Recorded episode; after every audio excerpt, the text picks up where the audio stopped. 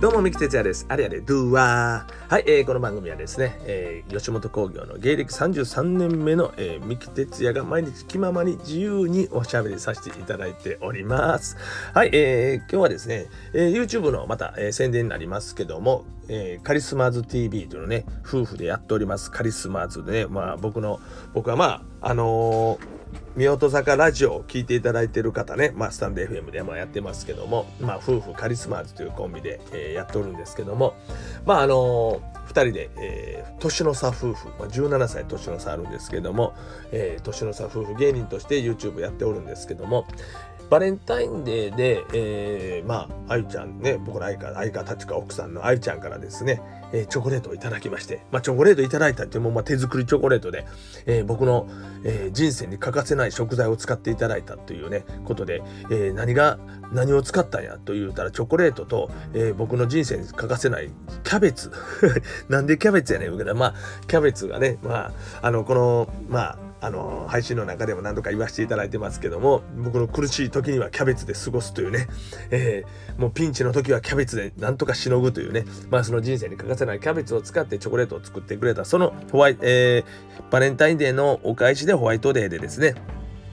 僕が今度は愛ちゃんの大好きな、えー、人生に欠かせない激辛料理ですね。もうとにかくね、愛ちゃんはもう激辛が好きで、もうなんかね、激辛食べると気分気分気分がいいというか、機嫌が良いというか、まあストレス溜まると激辛食べに行けば気分すっきり帰ってくるみたいな、そのぐらいね、まあ激辛が好きで、うん、でもめちゃくちゃ激辛が強くてですね、あの、いろんなお店で、えー、記録を持っておりまして、まあ、あの、各店舗のラーメン屋さんとかそういうところでね、一番辛い、一番、まあ、ものを食べて、で、それよりまだ辛さをどんどん足していって、えー、一番その店で辛いものを食べた人みたいな表彰されるみたいなね。まあそんなぐらいあの辛いのが強いんですけどもまあそういうことで、まあ、激辛のまあチョコレートは作れないんで激辛のお好み焼き僕は関西人なんでお好み焼きが得意なんで、えー、お好み焼きを作りました、えー、まあその様子をですね、ま、YouTube で今日アップしておりますのでぜひ見ていただけたらなと思っておりますね。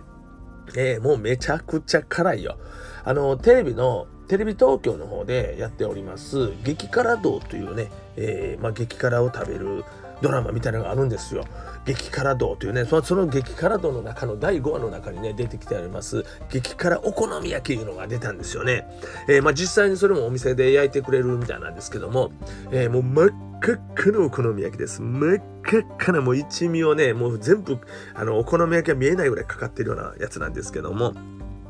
まあ、それをイメージしまして、まあ、一味じゃなくて、えー、あのー、違うものを入れたんですね。まあ、ぜひそれも YouTube で見ていただけたらと思いますけども、まあ、あの、もう真っ赤っか、もっと辛いものでね、真っ赤っかにしたんですよ。もう相当愛ちゃん強いのでね、一味じゃ効かんなと思って、で、も相当辛いので真っ赤かなお好み焼きをね、作って、まあ食べてもらったんですけど、まあ、すごいね。えー、いやもうこんな赤いの食べれるんかなと思いながらもうね、その、えー、粉をですね、真っ赤っかにしていく時に僕も途中で、いや、これちょっとやばいで、これ下手して無理して食べたらカメラ回ってるし、ちょっとこれ、ちょっと体調壊すんちゃうかと思って、ちょっと自分でもやりすぎたかなと思って反省してたんですけども、えー、もう食べるのはもう全く辛くなかったみたいで。まあ辛いですよ。僕が食べたらうわーなってね、ちょっと一口食べただけで僕次の日からもう2日間お腹壊したんですけども、そのぐらい辛いんですが、まあ彼女にとってはもう大したことなかったみたいで、えー、もうあの中本のね、えー、蒙古タンメンというね、もういつも基準にするんですけども、その蒙古タンメンのちょっと辛いぐらいで、彼女はそのね、もっともっと辛い北極というのを食べてまして、その北極だけじゃ物足りへんから、北極を10倍辛くしてもらうというやつを食べてるぐらいの、まあそのぐらいの辛さなんで、まあ辛さ度具合で言うたら2らしいんですよ。2って。10段階で2らしいんですね。もう、すごいよ、粉回ってもう目は痛いぐらいの辛さやったんですけども、僕にとってはね、えー、作ってるだけでも咳込むしね、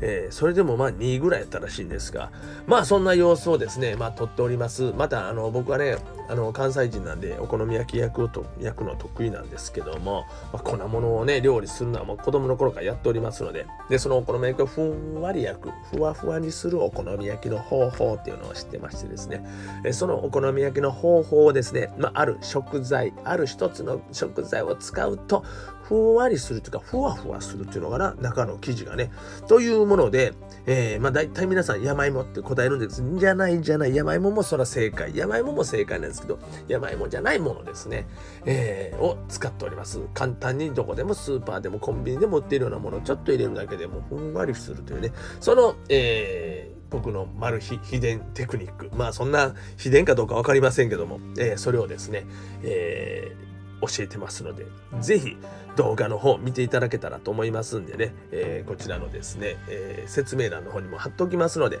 ぜひ激辛お好み焼きね、えー、見ていただきたいと思います。YouTube の方でね。で、よかったらコメントの方もください。よろしくお願いします。まあ最近ね、週末はだいたい YouTube 上げてます。もう一つ自分でやってますね。えー、三木哲也の気になる TV というのもやっておりますけども、そちらもですね、明日も、あの、また新しい動画を上げます。えー、週1ぐらいでいつも上げてるんですけどね、どっちもね。えー、明日ですね、えー、今、音声アプリが熱いというね、今音声アプリが熱いんですよ皆さん。もうね YouTube もあれですけども音声アプリが熱い時代になってきましてですねいろんなのがあるんですけども。まあそれをですねまあ実際やったらどうなるのかっていうのもね検証してます。こちらは検証バラエティなんですけども。まあぜひですね両方貼っときますのでぜひ皆さん見ていただけたらと思います。ということで今日はですねちょっと YouTube の宣伝になりましたけども、えー、ぜひぜひ皆さんチャンネル登録も含めまして、えー、このねあの、放送を聞いておられる方、ぜひ応援のほどよろしくお願いいたします。はい。というわけでして、皆さんありがとうございました。バイニュ